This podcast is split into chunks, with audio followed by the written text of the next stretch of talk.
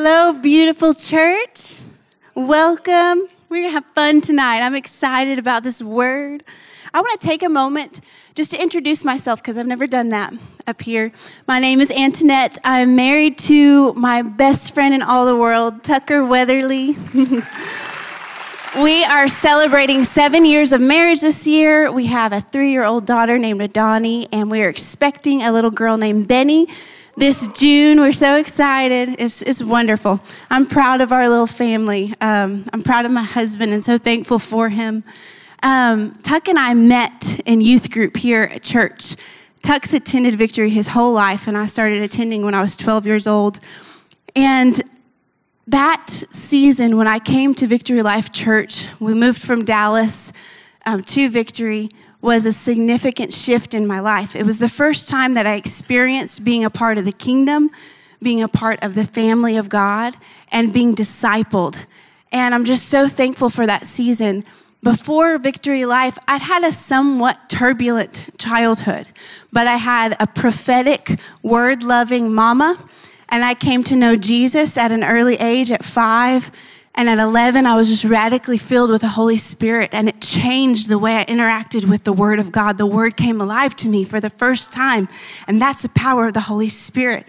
And then at 12 years old, I knew that I was called to communicate the heart of God. I was called to preach the gospel. And so I have desired that. I've lived in pursuit of that. There have been a lot of mistakes, a lot of mistakes along the way. But I'm so thankful that I came to a church that was willing to disciple me and to walk with me through the mistakes, to encourage me and to see and call out the woman that was on the inside of me. And one thing I'm very thankful for is my youth pastor. Jacob Sheriff was my youth pastor from 12 to about 20. And what I love about Jacob is he never held back even if it was over our heads, He expected us to rise to the occasion. And I so appreciate leaders and people in my life who have never held back. And tonight we're going to be talking about what it is that you carry. And I want you to walk away from tonight encouraged to not hold back the things that God has placed on the inside of you because you never know the impact that those things are going to have on the lives that are watching you. We have influence. Amen. I um I want to pick up where Pastor Mark introduced. He introduced this series last week and he talked about jumping making the dive, being all in. And one of the things that he said is to do something lest you do nothing. He was talking about just, we got to get in there. We got to get off our bottoms and get active and get moving and, and responding to the call of God. And tonight I want to continue with that, that we're going forward, we are jumping, we are diving in, but we are not going empty handed. The Lord has fully equipped us. He's fully equipped us. Everything that you need, He has given you. He has filled you with His very life, with His very spirit. We are lacking nothing. That's powerful. A people that believe that are a force to be reckoned with, that we are lacking nothing, no thing in Christ. Everything that you need to fulfill the call to go into all the world and to make disciples, He's equipped you with that. He's given that to you. Christ Jesus' very spirit is on the inside of you. And a lot of times I think we have a kind of shortage mentality that we have to pray for peace or we have to pray for the gifts of prophecy or for the gift of evangelism or we have to pray for joy in a situation or for long suffering or patience in a situation. But through Christ's spirit, that's already been deposited in us. Everything that you need has been deposited in you. So the, the journey of discipleship then becomes not trying to gain something from the Lord, but learning to access on a daily basis what has already been made available to you through Christ Jesus. Already available. Amen. That is shouting news. Everything I need, I already have in Christ. I'm simply learning now through the washing of the water of the word and through community. I am learning to access what he's already given. So that's what we're going to be talking tonight. What it is that you carry in Christ. And I want to go to this scripture. I love this piece of scripture. I've been coming back to these verses for the past two years. I really do believe that this little chunk of scripture, that there's a rhema word for this generation, a prophetic word for this generation in this scripture. And I want to use this scripture to begin to frame the way that we're thinking about our gifts specifically, our supernatural gifts and our natural gifts, and the way that we relate with the Holy Spirit in those gifts. So, what I'm going to do is I'm going to read this passage and then we're going to begin to break it down and take bit by bit. So, let's start with Exodus 31. It's verse 1 through 6. Now, in my Bible, it's the New King James Version. It titles this passage Artisans for Building the Tabernacle. So, just to give you some context, what's happening here is Moses is receiving instruction for who is going to be building the tabernacle and everything that's going to go on the inside of it. So that's what's happening. The Lord's giving him direction about the man and the group of artisans that he's called to build the first dwelling place of God. So, verse 1, it says, Then the Lord spoke to Moses, saying, See, I have called by name. Everybody say, called by name.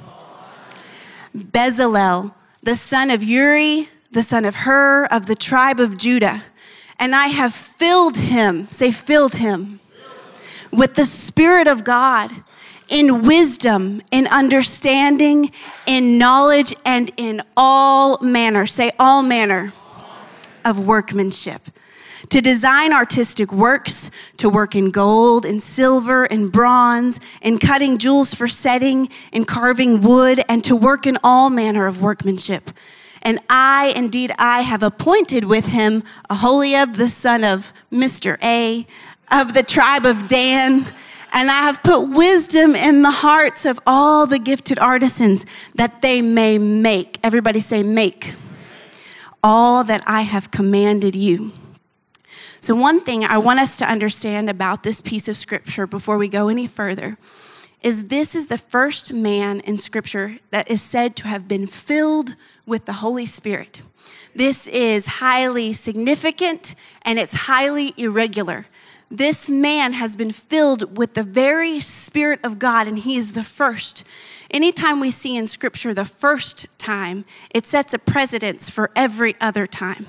And so we know that the Holy Spirit's not been poured out on all flesh yet. That can't happen until the resurrection of Jesus Christ.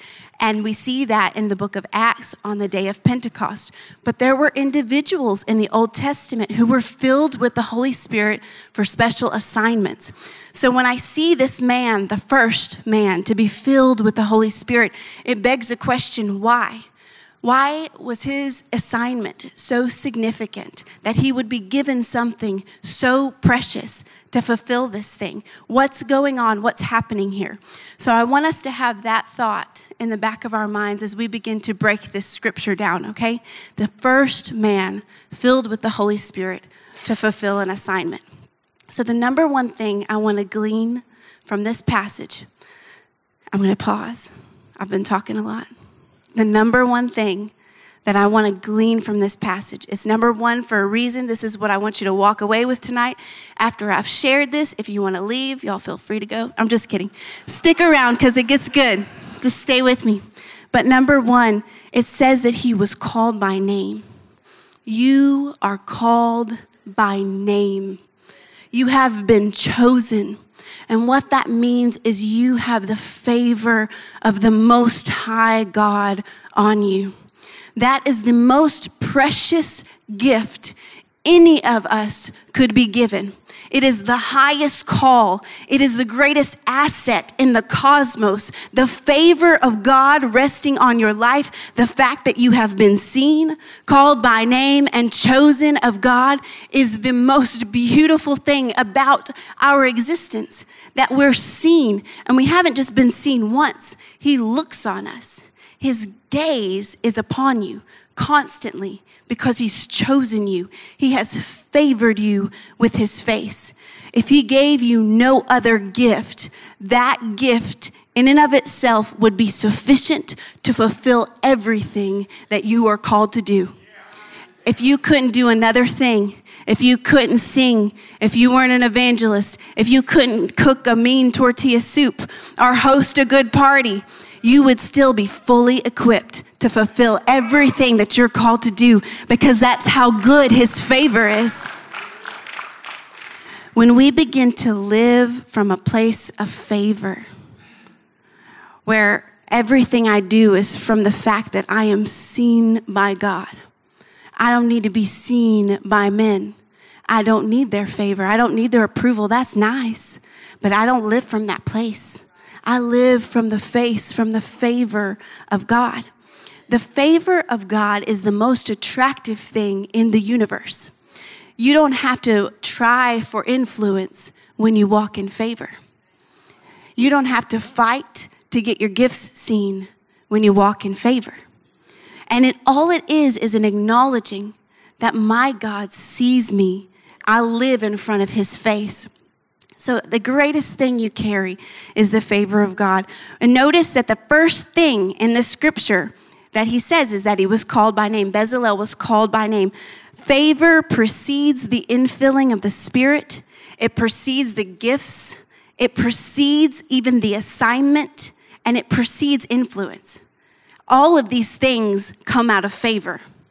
The gifts, everything that we desire to be and to do in our lives, they are the fruit of the favor of God, of living in His face. And something I want you to know is you don't have to earn it, you just have to learn it. We're talking about discipleship. We don't have to earn the favor of God, we just learn it. And the way that we do that is in front of Him in communion with Him, learning of His Word, and being in community with each other, we learn how to steward the favor of God. And we learn how multifaceted it is. He's got favor to cover every area of your life. He's got favor over your finances, He's got favor over your relationships. He wants to release favor over your job and over every encounter you have on the grocery store or in traffic. He wants to just infiltrate those spaces with His favor. That is what we are carrying and bringing into the world. That is the influence that we have. It's the favor of God. I don't want to bring all people unto me. I don't want to show people how awesome I am because I can't sustain that. My gifts aren't going to sustain people. They might entertain them for a little bit, but they're not going to sustain them. I want to bring people to the favor of his face. And that's where we're sustained. That's where we are kept and held. And that's where life perpetuates. I'm going on and on about this because I want this to stick. Favor. You already have the favor of the Most High God. What else do we need? We could stop right there. and go home happy. We've got the favor of the Most High God. Amen. Amen. Number two, number two thing that we see in this passage, it says that he was filled with the Spirit of God in all manner of workmanship.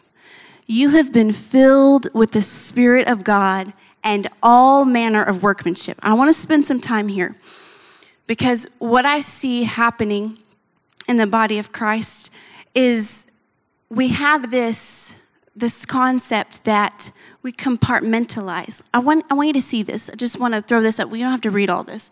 But these are gifts of the Spirit that are listed in Scripture. There might be some typos, don't look too close. But these are the gifts of the Spirit. There's so many. You could easily build a column and list your own personal natural gifts. If you have a natural, if you are a gifted fisherman, if you are gifted in crocheting, if you're gifted at hosting a party, or if you're just an excellent strategist and you're very successful at work, or if you have insight on how to parent really well, or insight on how to be a good husband, those are gifts. These things are gifts that the Lord wants to use.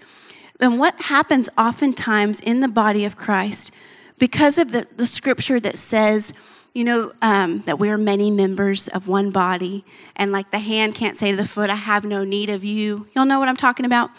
We end up compartmentalizing these things and we stick people in these categories. Well, like, well, they're a prophet, but but I don't know about the gift of helps.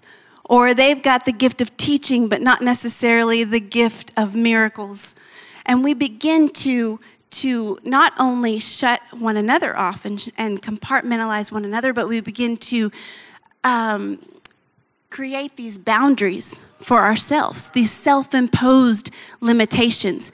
And I just heard a friend this week say, Well, that's not my gift.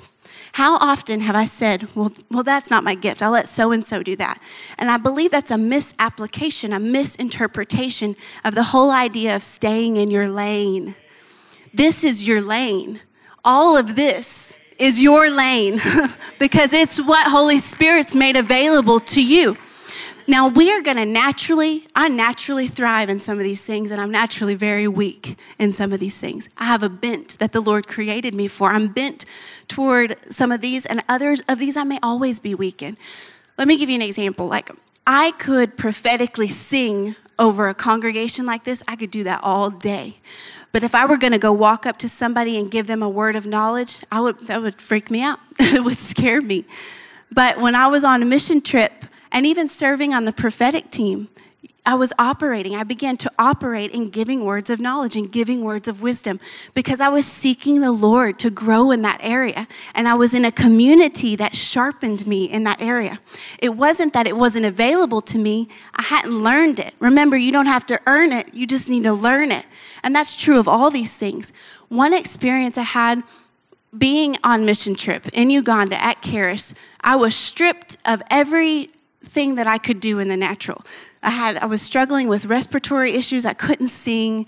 I couldn't write for people. I couldn't. Um, I couldn't even have the time to prepare messages thoroughly like I'd like to do.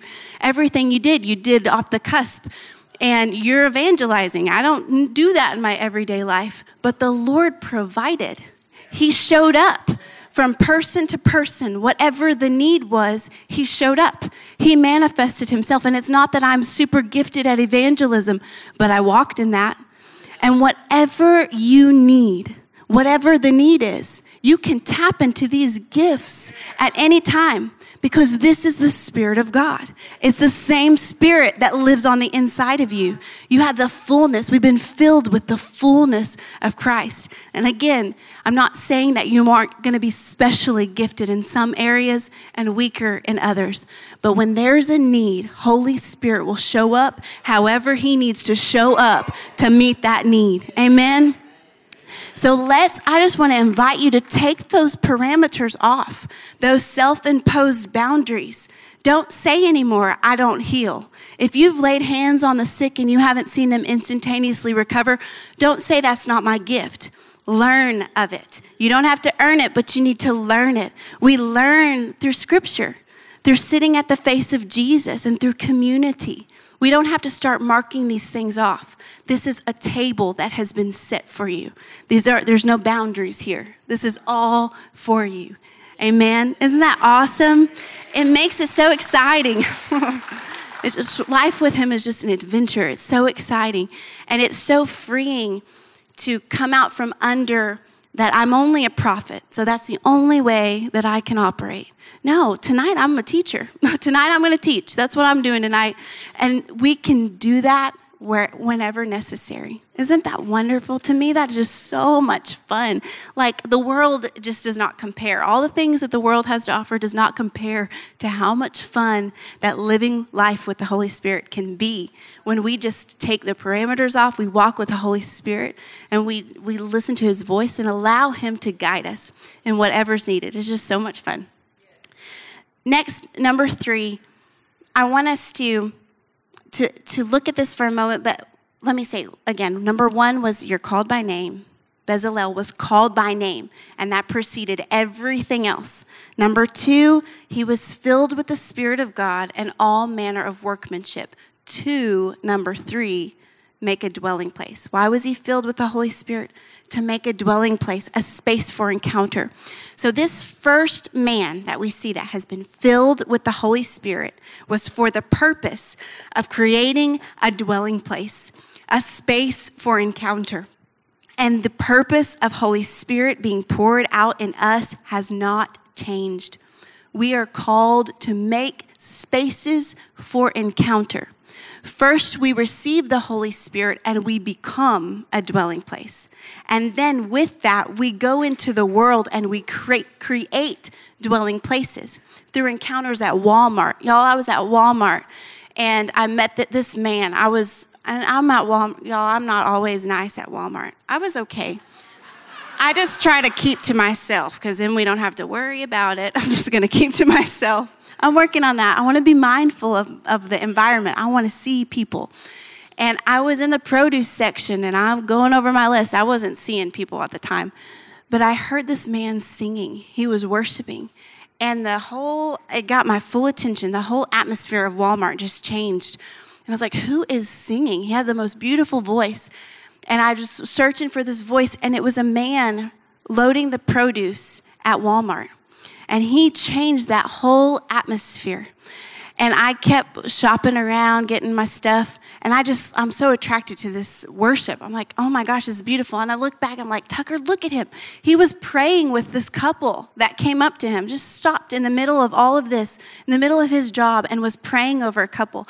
And I was just amazed. I had to go talk to him. I went introduced myself to him, and he started talking to me, and I started crying. And I was like, oh my gosh, this is what we are invited into. He just turned Sherman Walmart into the throne room of God. Amen. That's what we're called to do. And there's no limitation of where that can go. That can go in your work environment. I don't care how hostile you think it is or how messed up those people are that you work with, that space can become the throne room of the living God. You have the capacity to transform that space. And if you are a stay at home mama, I'm talking to y'all for a minute, stay at home mamas, you have the capacity to transform the atmosphere of your house into the throne room of God. Wherever you are, whatever you do, it doesn't matter what your natural occupation is. We all have the same assignment to create dwelling places. Matthew 28 19, it says, Go therefore and make, everybody say, make disciples and of all the nations. See, disciples, what are those? Those are living, breathing dwelling places. They're tabernacles walking all over the world. That's what we are. We're living, breathing tabernacles, dwelling places for the Lord. And our assignment is still to build tabernacles, to still create dwelling places to deposit the presence of God in people's lives in such a way where they walk away from an encounter with me and they're like, What was it about that person? What was it about them that was so attractive? And they walk away with the presence. They've encountered something holy, something beautiful, and it creates and stirs a hunger that stays with them. That's what we get to do. And it doesn't matter what your title is. It doesn't matter if you work at home or if you work in the city, if you have to travel, if you work at night or if you will only talk to people over the phone, you can create an environment for people to encounter the living God. Amen. Isn't that so awesome? I think it's so good. So, one last time. Number one is that you are called by name, you're chosen, you are favored. And that is the highest call in existence. It's going to be our eternal call to live in the favor of his face. Amen. Number two, you're filled with the Spirit. And you're filled with the Spirit and all manner of workmanship. Whatever you need to do, Christ has equipped you to do it. And number three, it's for the purpose of making a dwelling place, spaces for encounter. So, in closing, I wanted to start with favor and I want to end with favor. So, what I what the Lord brought me to is this scripture. And again, I'm talking about the favor of God, the favor of his face and is James 1:17. And this I is for practical application. What does this all look like in our daily everyday life? James 1:17 says, "Every good gift and every perfect gift is from above and comes down from the Father of lights, with whom there is no variation or shadow of turning."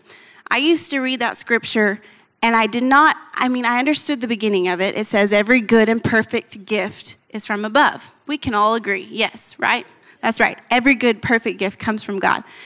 And I could understand the end of that scripture. It says, Where, with whom there's no variation or shadow of turning. In other words, he is constant. He's not variable. He doesn't change. He's faithful. God never changes. But I couldn't see the connection of the beginning of that sentence with the end of that sentence. What did the gifts of God have to do with the fact that he won't turn? Got that? You'll see what I'm saying? That's a weird leap, don't you think? what the Holy Spirit spoke to me is that the gifts of God are in his face.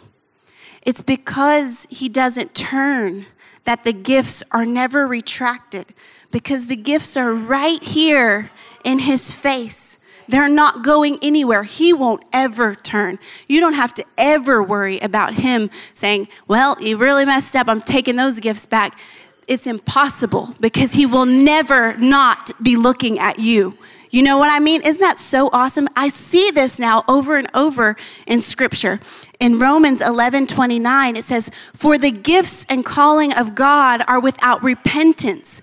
We know that the word repentance means to turn. They're without repentance, meaning they're not going anywhere because God won't turn.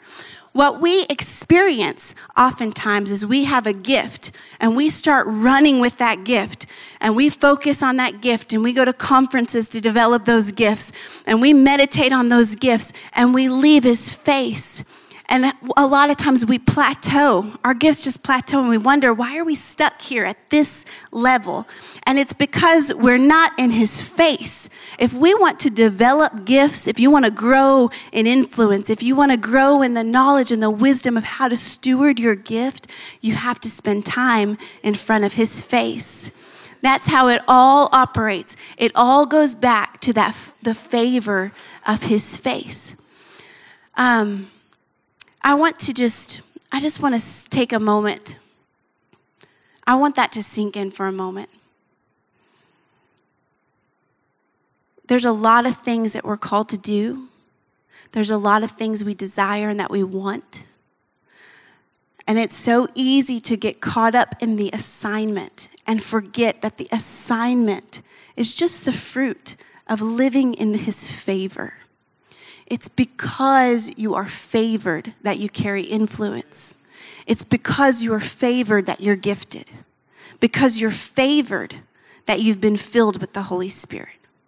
If we'll live for and from that favor, anything is possible in your life. You can do absolutely anything. And we don't have to strive and we don't have to labor for years to try to make our mark or to do the things that are on our heart to do, or to build healthy families, if we'll just live in His face and face to face communion with Him, that will translate into everything. Everything will be touched by that.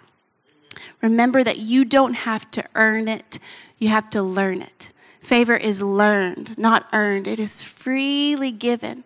And I just want to speak that over you tonight. I want to speak a blessing in closing.